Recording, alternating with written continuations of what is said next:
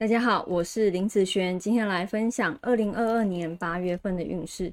这一集呢是要来分享丙日主还有丁日主的朋友，八月份是从八月七号一直到九月六号，不是从八月一号开始哦。等一下会依照财运、感情、工作、健康的顺序分享下去。第一个，我们先来分享财运的部分。这个月啊，财运算是平平的一个状态哦，总是啊想要在投资。赚回来，或者是想要再赌一把啊！财运这个月虽然有一些小赚，小心哦，最后出去会大于赚进来的哦。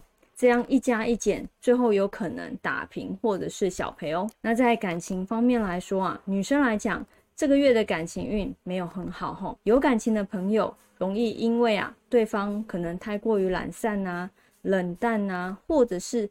跟自己唱反调而不爽，或许啊是自己的问题，太容易发脾气也会让对方受不了哦。那在男生方面来说呢，哈，这个月的感情运算是不错，单身的朋友哦，爱情出现的地方会比较远哦，容易交到住在比较远的城市哦，或者是你可以多留意一下女性朋友身边的单身女性。好，不要太固定的路线，才会有不一样的缘分哦。那在工作运方面来说啊，这个月工作运没有很好哈，容易啊耳根子变得比较软，太容易相信别人了。别人讲的话，你可能没有思考就信以为真哦，很容易被人家利用而不知道哦。那在健康运方面来说呢，这个月啊要多注意消化系统的问题，便秘、拉肚子、胃痛。这方面的状况，你可以多吃一些像苹果啦、西瓜啦，或者是带一些辣的食物，这样会有帮助哦。那有时间也可以多去游泳、